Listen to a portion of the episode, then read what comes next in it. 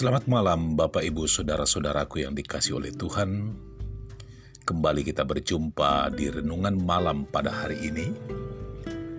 Hari ini Kamis sembilan Juli dua ribu dua puluh. Tema kita pada hari ini bicara tentang kesehatian. Alkitab mencatat dalam satu Korintus satu ayat sepuluh dikatakan demikian.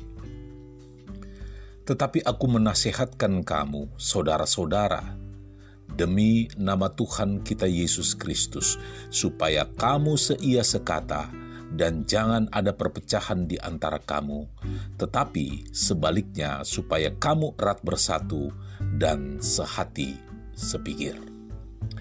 Ibu bapa saudara-saudaraku yang dikasihi oleh Tuhan Yesus Kristus, kesatuan adalah salah satu kekuatan dalam sebuah persekutuan orang percaya yang ingin selalu dirampas oleh iblis. Berawal dari Adam dan Hawa sampai hari ini, kesatuan hati selalu mau dirusak oleh dunia dengan alasan tidak cocok, tidak sependapat, dan sebagainya. Mulailah konflik dan perpecahan merajalela. Benarkah di dunia ini ada orang yang cocok satu sama lain? Ibu bapa saudara-saudaraku yang dikasihi oleh Tuhan, sebenarnya sangatlah sulit, karena setiap orang memiliki sifat dan temperamen yang berbeda-beda. Meskipun demikian, banyak juga orang yang dapat hidup rukun walaupun mereka bukan orang Kristen. Anehnya, malah ada orang Kristen sendiri yang sering menjadi penyebab konflik. Orang percaya di Korintus juga tidak luput dari ancaman ini.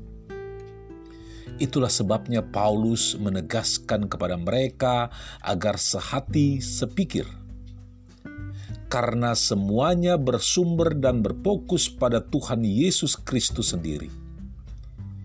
Ibarat warna pada sebuah lukisan, meskipun berbeda-beda, ketika dipadukan memberikan apa yang disebut dengan harmoni yang indah.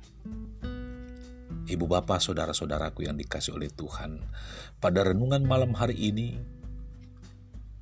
bagaimana orang Kristen bisa sehati? Yang pertama Bapak Ibu saudara-saudaraku, yang harus kita lakukan bahwa kita sesungguhnya adalah bersaudara dalam Kristus. Yang namanya bersaudara berarti saling membantu, saling mengisi, saling menguatkan. Begitu juga dalam pelayanan. Namun kadang-kadang antar sesama anak Tuhan dapat menjadi musuh bebuyutan. Yang seharusnya saling menghormati dan saling mengasihi. Kesehatian itu dapat terwujud apabila kita bersaudara di dalam Kristus Yesus. Yang kedua Bapak Ibu saudara-saudaraku yang dikasihi oleh Tuhan, bagaimana supaya kita sehati sepikir?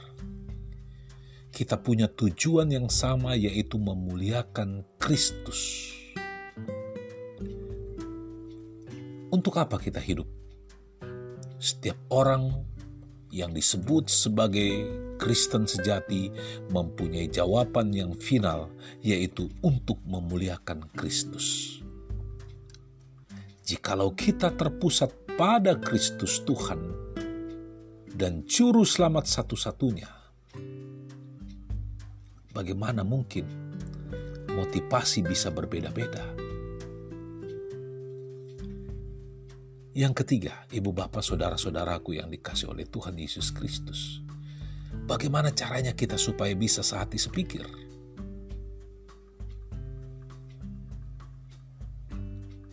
Tiga, dunia sedang menyoroti siapa kita.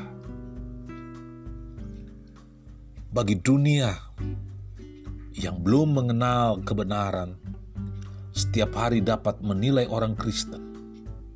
salah satu indikasi di dalamnya ada kasih dan saling mengasihi.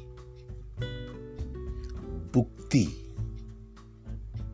yang harus kita lakukan adalah mewarnai dunia. Dengan apa? Dengan saling mengasihi. Mari kita membangun dan memelihara kesatuan serta keharmonisan terhadap siapapun, sehingga sebagai anak-anak Tuhan, kita bisa menjadi teladan di dalam dunia ini. Mari kita saat ini sepikir. Selamat malam. Tuhan Yesus memberkati. Shalom.